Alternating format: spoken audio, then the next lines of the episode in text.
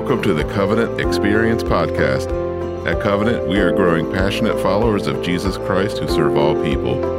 If you live in the tri-state area, we welcome you to join us on Sundays at nine a.m. or eleven a.m. You can find more information about us online at covenant experience dot com or call us at three oh four, eight seven six, two two one two with any questions. And now today's message. Well, happy January twenty-second, everybody. So good to see you. If you have a copy of God's Word, join me in Luke chapter five, Matthew, Mark, Luke, third book of your New Testament. If you're a guest with us, my name is Joel, and I'm one of the pastors here. And last week we began a series called Surrender, the subtitle being, Jesus Wants All of You. Uh, there's nothing magical about the turning over of the of the, the calendar every year, but there is something about the turning over of a new year that does make us sort of almost reflexively oriented toward the future, and, and that makes the, the new year a pretty appropriate time uh, to leverage that, that, that mentality, that pensiveness that kind of creeps up around uh, every January with each one of us that thinks, how can I make this one better than the last one? What a great time to talk about what it really means to follow Jesus and to commit ourselves anew to follow him afresh. That requires giving everything you have to him. That requires our church collectively giving everything we have to him. And as I shared with you last week, I think twenty twenty-three is going to be looked back on at Covenant as a pivotal year. I believe change is coming. I believe the Holy Spirit is beginning to work in the lives of people. In fact, I, I don't just believe it, I know it. I've seen it. I've seen the evidence of it. I'm seeing the fruit ooze out of so many people in our ministries and the way that we are serving the Lord Jesus and some of the lives that are already being transformed. And I think the Lord wants to do more of that, don't you? I do. And, and I think he wants to use our entire church family to do that. So I think over the next several weeks and throughout this year, some lives in front of me are going to be profoundly changed, shaken to the core even perhaps before that happens, but changed nonetheless. I think our church is going to be changed. I think the potential for us to be set on a, on a trajectory that we never thought possible is coming in twenty twenty-three. But it's going to require you and me giving everything we have and being willing to play whatever part we can in the kingdom of God. That's what we're talking about today. That, that's embedded really in the story of these men who lowered their friend through a roof. How's that for a Bible story? Tearing the roof off of a place in order to get your friend to Jesus. We can learn some things, I think, from that story. Several, about seven years ago, our church partnered with several other area churches around the, the region, and we brought Coach Joe Gibbs to the Panhandle. Now, how many of you are older than thirty and you know who I'm talking about? Famed, what? Yeah, don't clap too loud. He was a Redskins coach, but you know, um, I'm sorry. I know I'm in enemy territory here, but go Steelers. And um, But but he came, right? And it was great. And here's the thing I love about, about Coach Gibbs. Um, famed NASCAR owner, uh, football coach, championship football coach, you know, back when they were good. Um, and uh, and so he brought, but here's the thing you, you want to love bo- best about, about Coach Gibbs. He is a dedicated believer in Jesus, loves Jesus. And it was such a delight to partner with other churches, to rent out the Ranson Civic Center. I remember that morning early. It was, it was a little bit cool for the time of year it was, and uh, there was coffee there and great breakfast, and then all of a sudden, here he goes. Coach Joe Gibbs gets up onto that podium to speak to roughly two thousand people about Jesus. It was a great day. But here's how he started. He started by addressing the Redskins fans that were in the room. He said, for those, because he said, I know I'm on the outskirts of D C. I know there's probably more than the normal amount of Redskins fans here, and I want to speak to you directly before I get started in my talk by simply telling you I forgive you. And if you're laughing, you probably know why he said that. But he said, let me, let me explain, just, just for clarity. He said, because I know that I know that I know that there were times that I had my headphones on, on the sideline, pressured by the unknowns of what was happening on the other side of the field and the overall win-loss record that we had so far that year and the play clock and the T V cameras. And I had to make a split-second decision, and it turned out to be the wrong one, as sometimes it does. And thirty minutes later, there you are, laying on the couch, sitting back in your easy chair, with all the time in the world to pick apart and analyze everything I had a half a second to make a decision about, and you were so brilliant that you looked over at your wife and said, that Joe Gibbs is an idiot. Nothing quite as annoying as the peanut gallery, is there? You know what I'm talking about? The peanut gallery comes from it comes from P T Barnum's reference to those that would sit in the, the upper lofts of the circus. They're not down on the stage. They're not helping in any way. They're They're up there where they serve the peanuts, and that, that's where the phrase came from. The, the peanut gallery, people that really don't participate a whole lot, but they like to sit in the peanut gallery. How many of you know somebody in the peanut gallery? Or maybe you're like, he might be there in the mirror when I get up in the morning. I'm kind of a hypercritic. And this is especially true in sports, not just for the Redskins. Four seasons ago, Amy and I were here in, in, in Shepherdstown, and we were watching our Rams play and, and cheering them on, and they, they just weren't having a very good day. And there was this guy about two rows down from us who wanted them to know that they were not having a very good day. And he was yelling at them about strategy and yelling at them about what they all did, yelling at the coaches. And then finally he started yelling at the players. And by the third quarter, his wife and children had come with him. All right, he's two rows in front of us. They're now sitting four rows behind me and my wife because they're embarrassed by him. And the players are actually beginning to be distracted by him. And eventually, believe it or not, one of Shepherdstown's finest had to come down and sit next to him and tell him to be quiet. You ever met somebody like that? And, and the guy sitting next to me finally leaned over after all of those shenanigans were done, and he said, he's here every game. And here's the thing, here's the thing. He's never played a snap of football in his entire worthless life. All right, that's the peanut gallery right there, right? Somebody's never played a snap, but they know what needs to happen. They, they get all upset. Did you know that's also true when it comes to work for the kingdom of God? You can either be on the floor doing the things that God has called you, or you can be in the peanut gallery. And a lot of people are in the peanut gallery, not even because they refuse to play their role. They don't know what their role is. No one's really told them. And, and what we're going to learn this morning is that everybody here today who calls Jesus Lord has a role to play.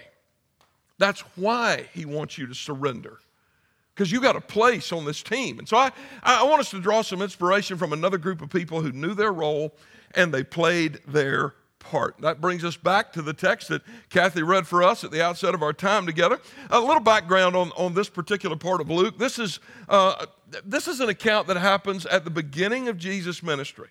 So, so he's traveling around place to place. This account is just one of which, additionally, he encounters the Pharisees, the religious leaders of his day. Now, in, in conservative evangelical Christian circles, every time we heard, hear the word Pharisee, we think it's something bad. But this, this group of religious leaders were not all bad people. In fact, you read closely enough in the New Testament, you find people like Nicodemus, people like, you know, there are other people, Joseph, others, that, that were in this sect of Judaism who were just faithful and loved the Lord. And, and the sect itself started with a radical commitment to the integrity of God's word. We we we value the law. We want to obey God's law. We want to give attention to it. So these would have been people that two thousand years later would have been in my line of work. But in case you haven't noticed, even people in my line of work can do their work in a way that seems quite oppressive. You ever notice that? And, and that's what it had had gotten to. That's the level that it had gotten to. And, and it's evidenced in the fact that every time Jesus is around these men, there is a conflict. And so in this encounter, they asked, like they'd asked so many times before, who is this? And the tone of the text actually makes it clear what they're asking. Who does this man think he is? By what authority does he do what he does? Does he say what he says? But which, by the way, you may not like their attitude, and I don't either, but did you know that's exactly the right question to ask? Who does this man think he is? That's exactly the right question to ask.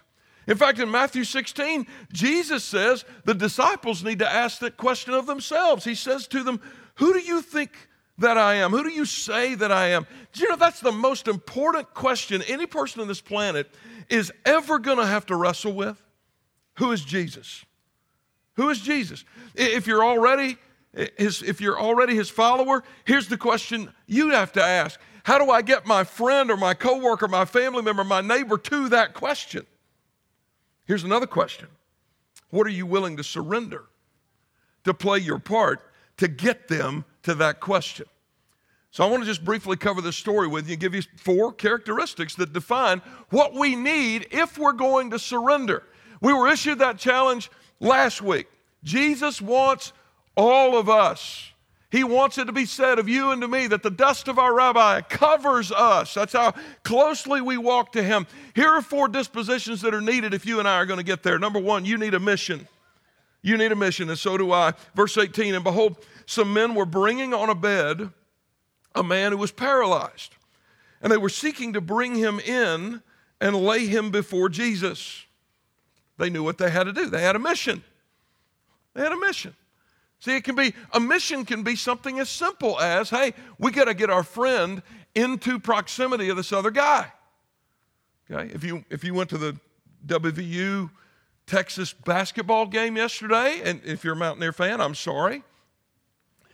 Doubly sorry to tell you that Pastor Chris, one of our own, is a profoundly proud Longhorn.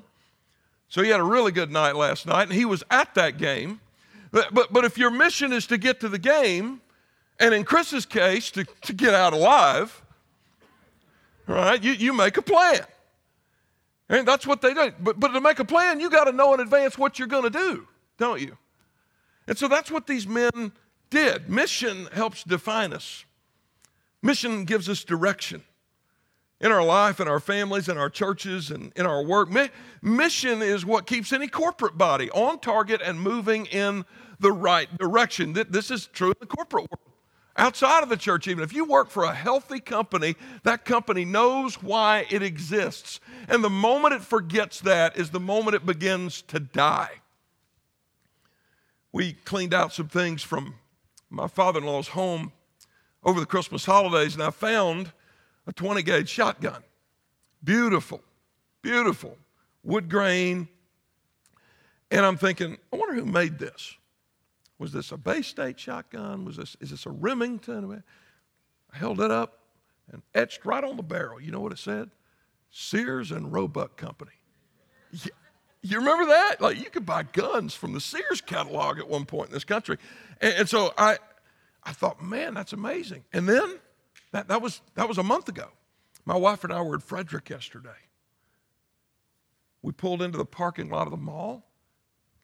Guess what we saw where Sears used to be? Completely empty retail space. That's what we that's what we saw, right? Companies that lose their mission die. Churches that forget their mission die. That's the point here. You need a mission. And so if you're in a healthy company, they have a mission and they enforce it. And, and, and so in your job, you may have experienced that. You, you start to venture outside your job description, and you do that in such a way that, that it starts to actually counteract the, the overall mission of the church, and you've got a healthy boss. He or she's going to reel you in. Some of y'all might need to go to work tomorrow morning and apologize to your boss because you think she was just being mean to you. When the fact of the matter is, she's trying to keep you on track because she's got to keep the company healthy so that you can get paid. She's actually doing you a favor. And you didn't even know it. Mission does that for us. It, it keeps us focused. And so you need a mission. What, what you're doing might even be a good thing, but, it, but it, if it's not within the scope of the mission, it, it's holding everybody else back. Now, let me give you some examples of missions. Anybody have TikTok on their phone? Nobody's willing to admit they have TikTok on their phone. That's funny.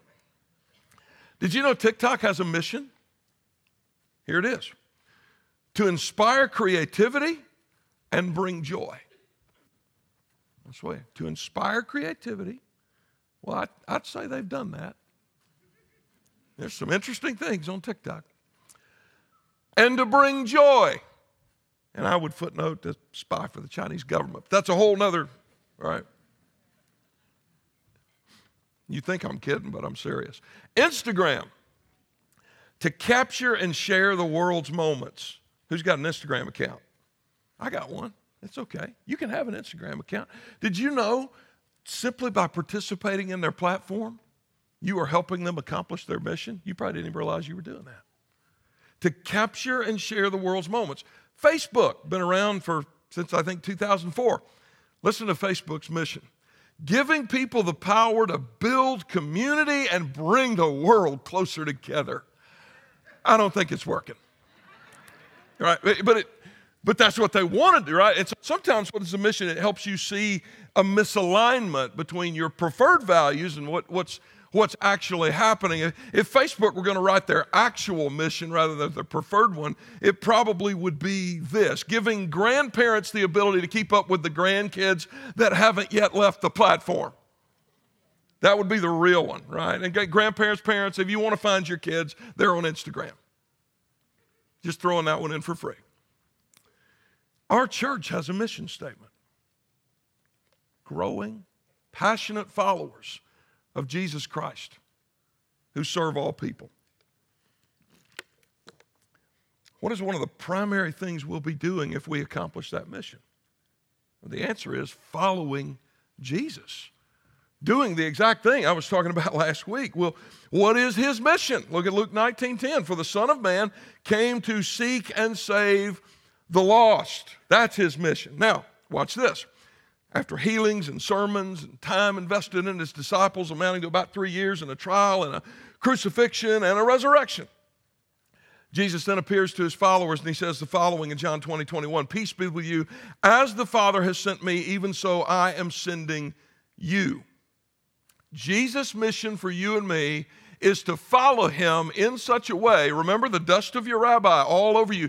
You not only just believe what he believes and do what he does, you do it in the way that he does it. That's what he wants. And the thing he wants us to do in the way he does it is to seek and to save the lost. That's what he wants. So that's our mission. What, what drives you? What pushes you? What's that thing gets you out of bed that you don't need an alarm clock for? Is it a good job you're after? Is it a job you already have? Is it early retirement? Is it a good inheritance for your kids? Listen, all that's good stuff. None of those are the main thing. If we follow Jesus, and Jesus says we are sent just as he is sent, and his mission is so abundantly clear as to not be denied, then at the top of our list is to incarnate ourselves among people who do not know him, to love them, to live in relationship with them, to serve them, and to share with them the greatest message that's ever been shared in all of human history: to seek and to save the lost. That's it. And I'll tell you, I have a, I have a report on my desk. It came out about two months ago. It's an eighty-three page document that, that Tim Keller's organization, Gospel and Life, put out, and it's called The Decline and Renewal of the American Church. I've read almost all of it at this point. Much of it saddens me, almost none of it surprises me, because of what I've experienced as a pastor, because of what I've seen the, the body of Christ and the, the encapsulated in the Western church kind of become. We, it's lost its mission. The best we can do, in fact, I think Alan Hirsch was right more than a decade ago when he said eighty percent of evangelical churches in North America are after the same twenty percent of the population, being defined as, you ready for this? People who go to other churches. So it becomes Home Depot across from Lowe's. This is ridiculous, right? That's, that's what is happening in, in so many. And, and why is that? I, I don't I, I, I don't know. I have several I have several ideas. I'm not going to put those forward today because they'd all just be Joel's opinion. But I will tell you that twenty percent is getting smaller with every successive generation. We, brothers and sisters, need to grab onto a mission that involves people in our lives whose eternal destiny keeps us up at night. People for whom the prospect of being separated from God for eternity drives us to tears. That's a mission. All right? Not exasperation because they may refuse to believe as we believe. Not a, not a refusal or some sense to cancel them or cut them off. Such love and devotion to the relationship. I think that's why we have a hard time incarnating ourselves. I think that's why so much of the idea that we have, I'll get into some stories later about non-Christian friends of mine that I've gotten into trouble with my own tribe because I hang out with these people. I, I think at the core of that, there's some emotional insecurity on our part that says, you know what, if they never believe as I do, right? It's either practical universalism that I think, oh, well, they'll be fine, okay?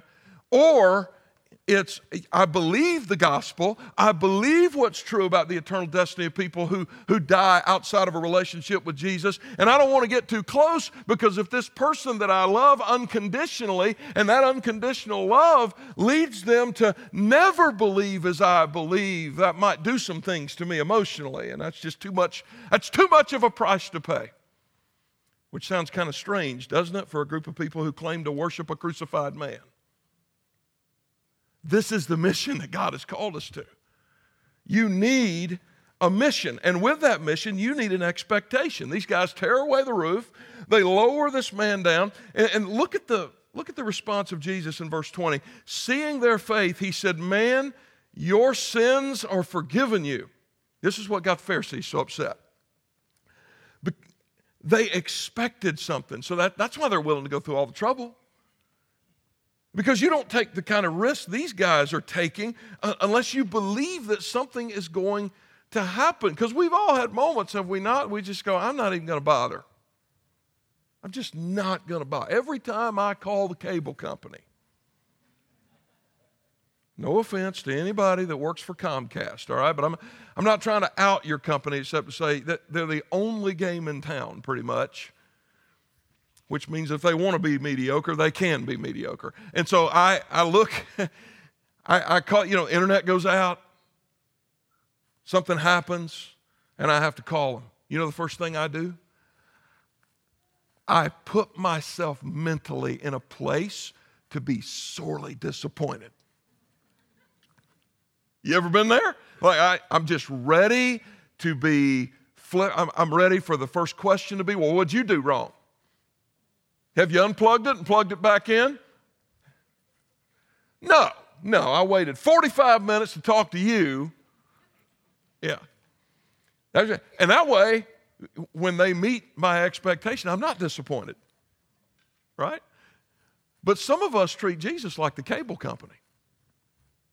Some of us, in our relationship with Jesus, our faith in what he is capable of what of doing is about as expectant as the faith I place in the Internal Revenue Service to not lose documents I send them. Jesus' track record gives us absolutely no reason to feel this way. Did you know that?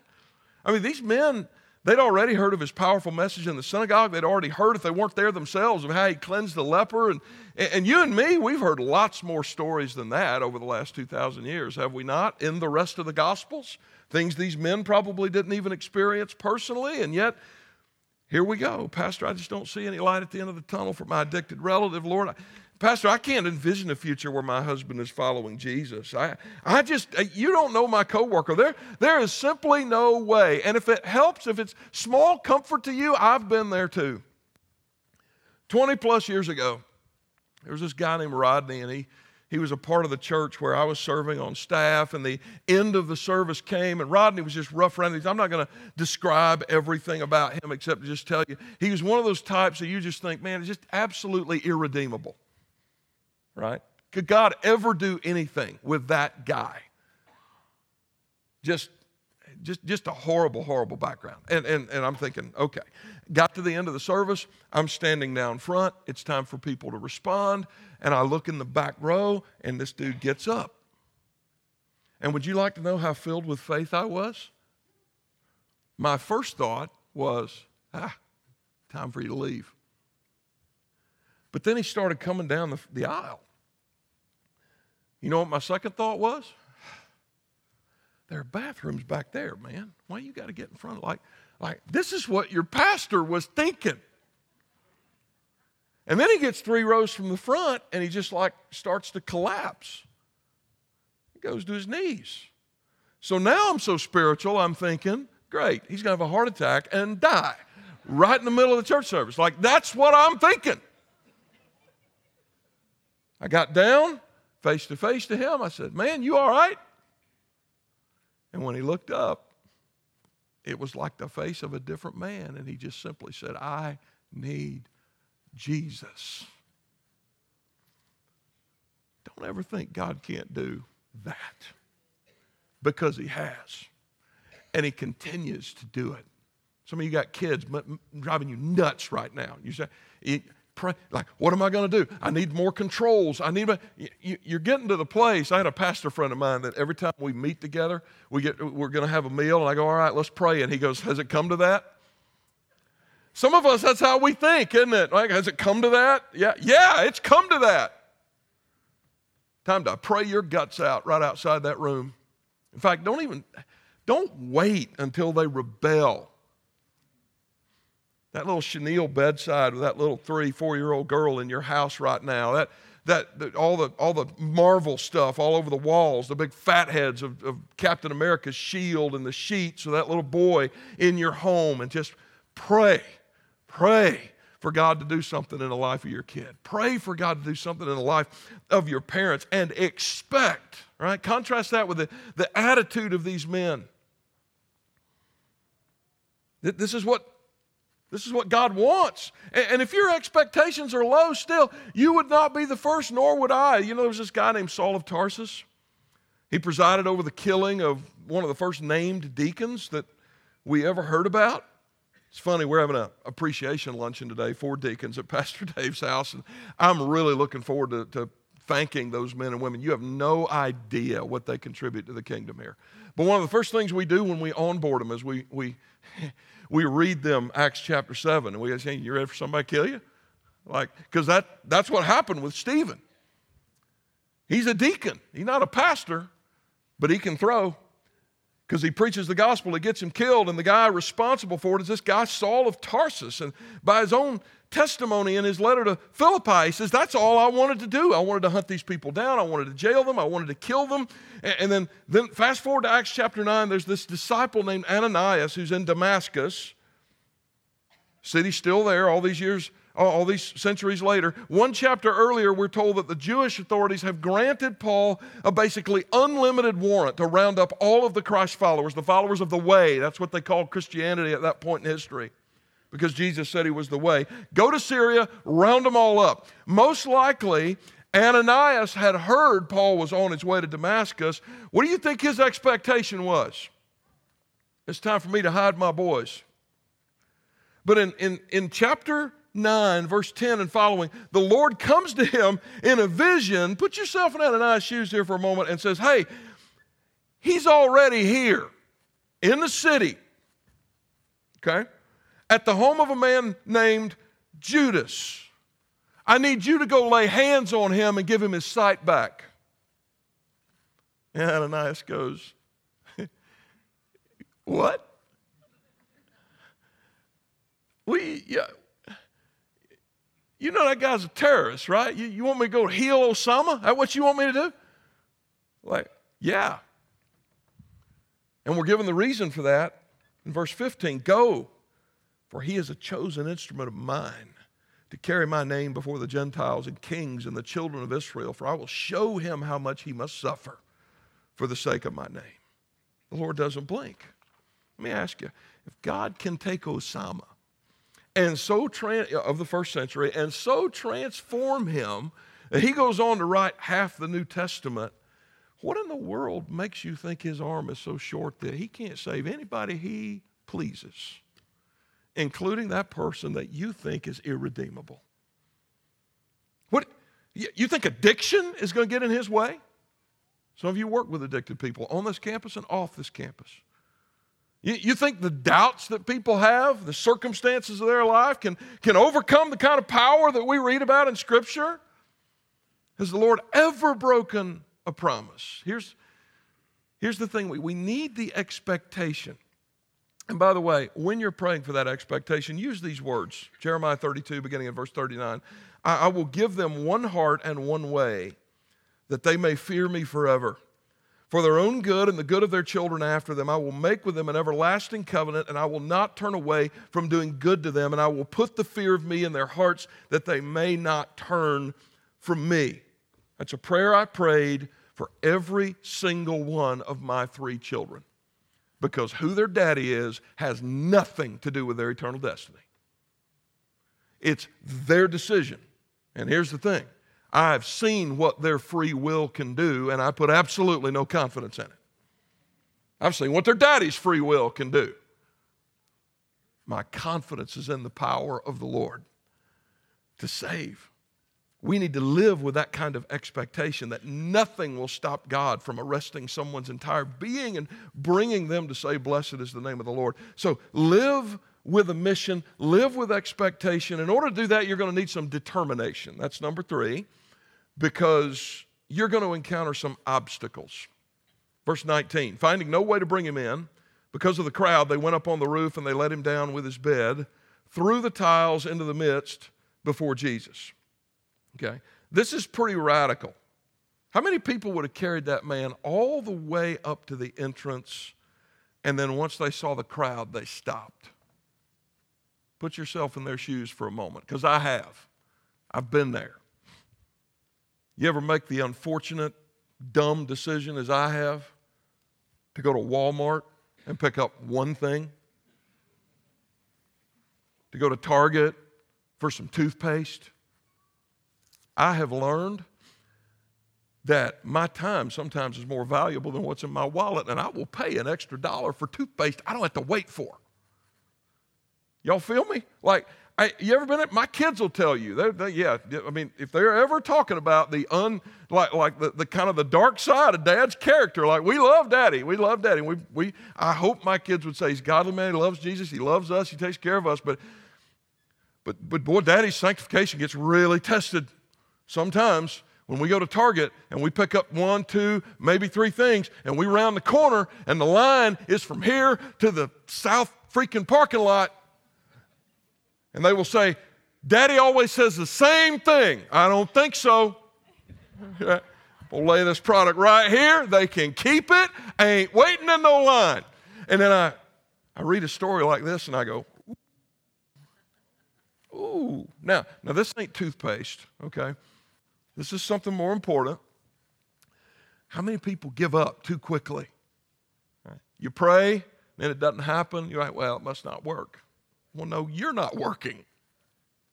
Right? You live with an expectation. You got to have some determination. You think the Lord's going to make this easy for you?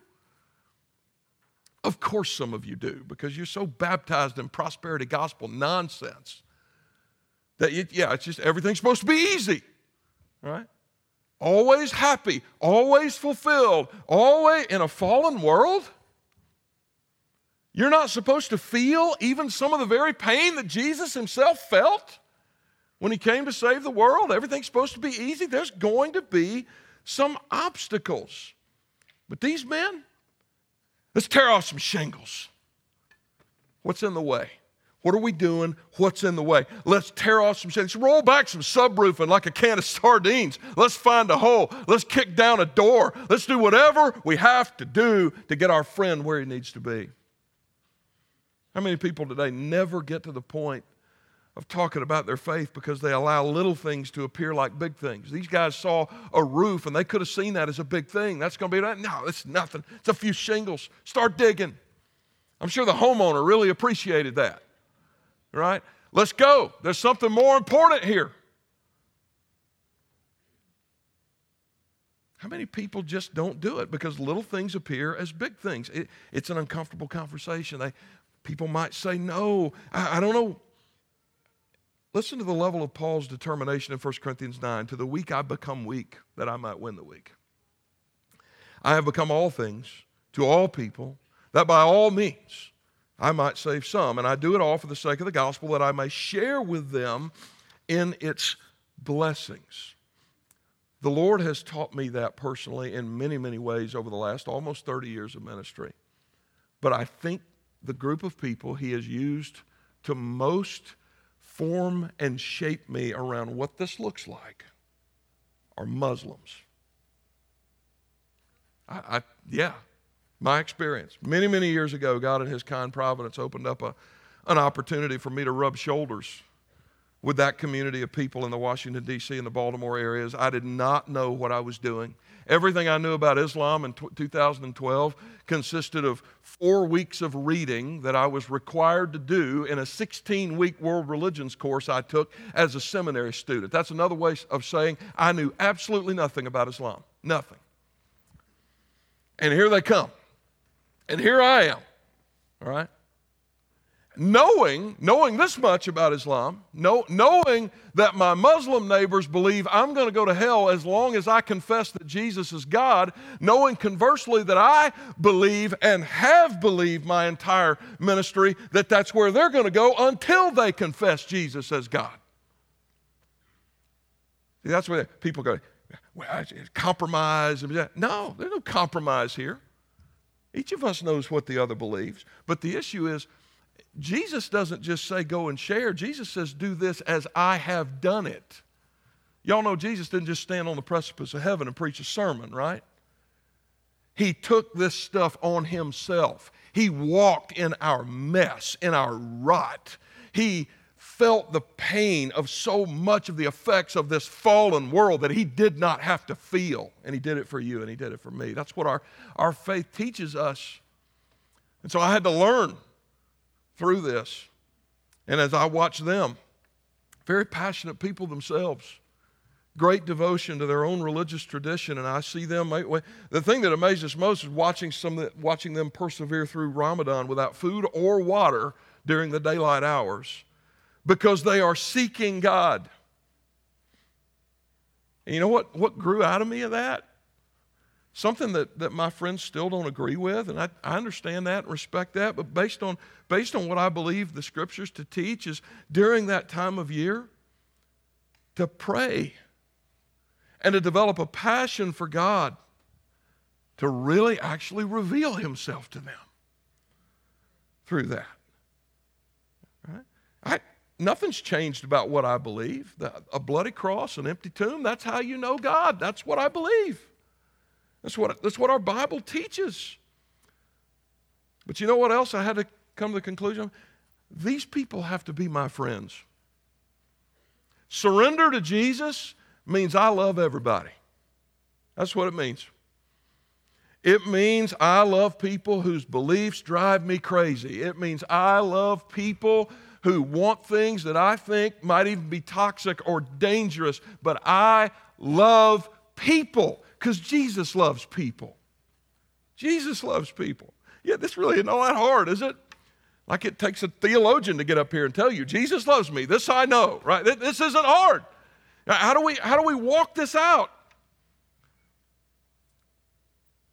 You know, you end up working together with people like that.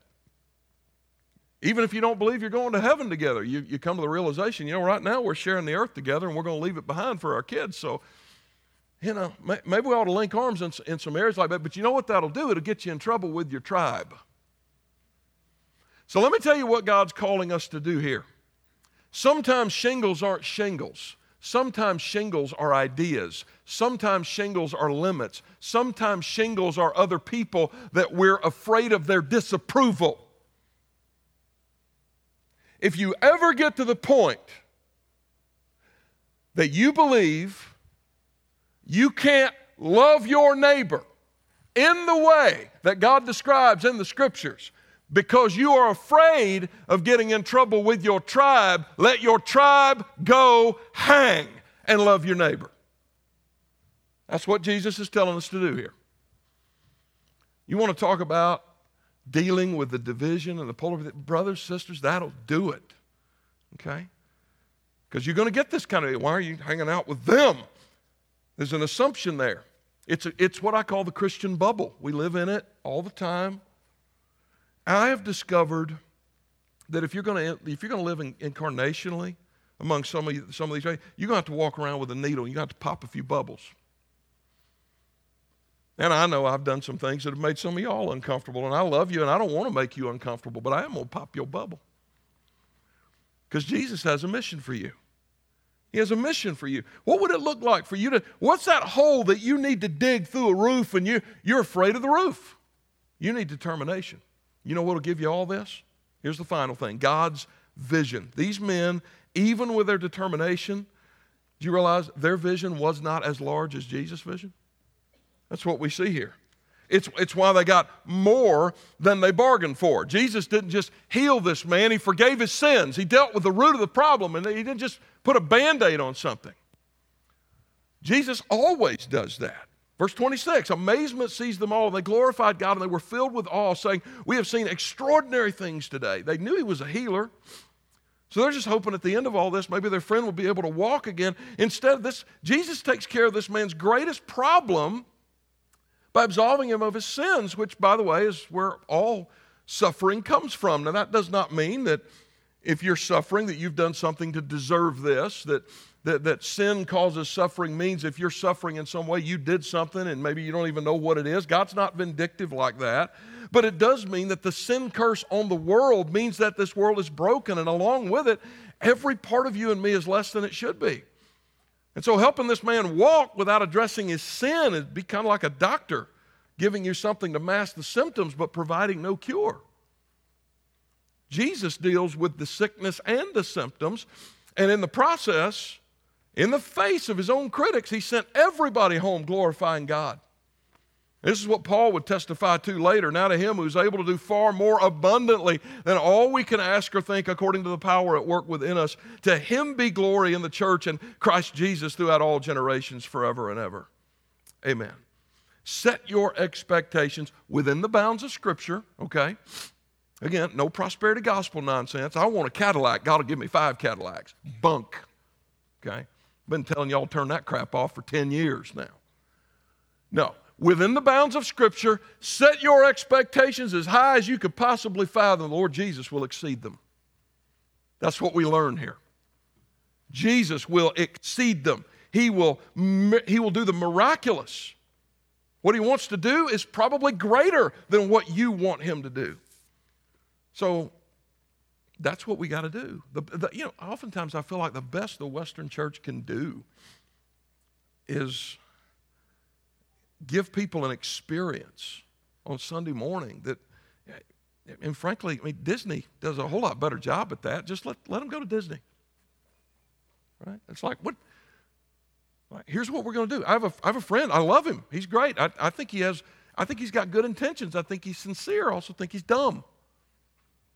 He says, we program the response at our church. I said, what are you talking about? He said, well, when I call people to come forward, we want a full altar, and we want people to repent. And we want, well, yeah, we'd like that too. That, you know, that doesn't happen every, happens every Sunday at our church. I'm like, how? And he goes, well, we just, we just have people that know that's their job.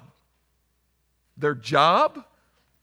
Yeah, they come forward, and, you know, that's kind of, that's kind of priming the pump, you know, priming the pump, priming the pump. You, Point me somewhere in God's Word where we got to prime the freaking pump. Because that's the best we can do. Don't settle for the mundane when Jesus wants to do the miraculous.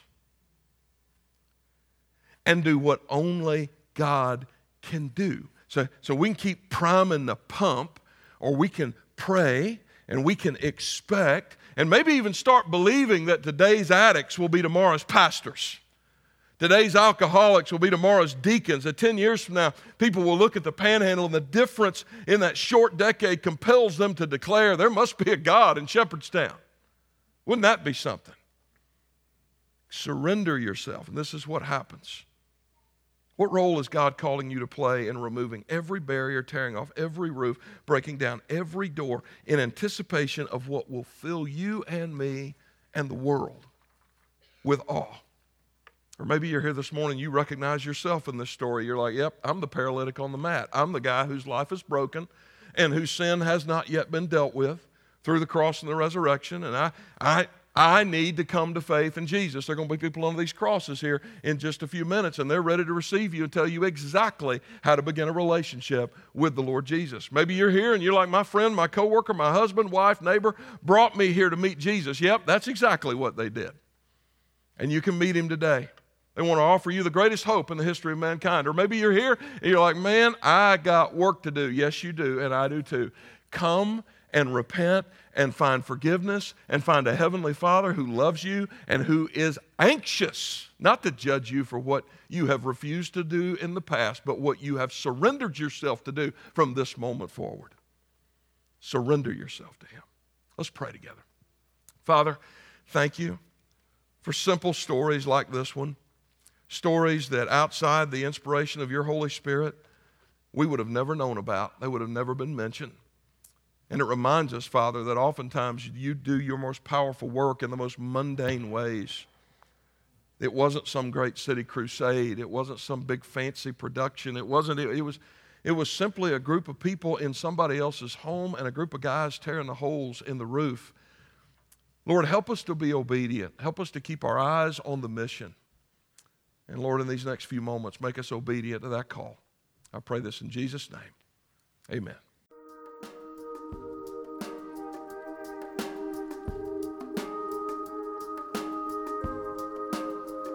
Hi, everybody. Pastor Joel here, and I am so glad you stopped by. I pray this podcast helps you in your walk with God. And if you're listening with questions about faith of any sort, God is not afraid of those questions, and neither are we.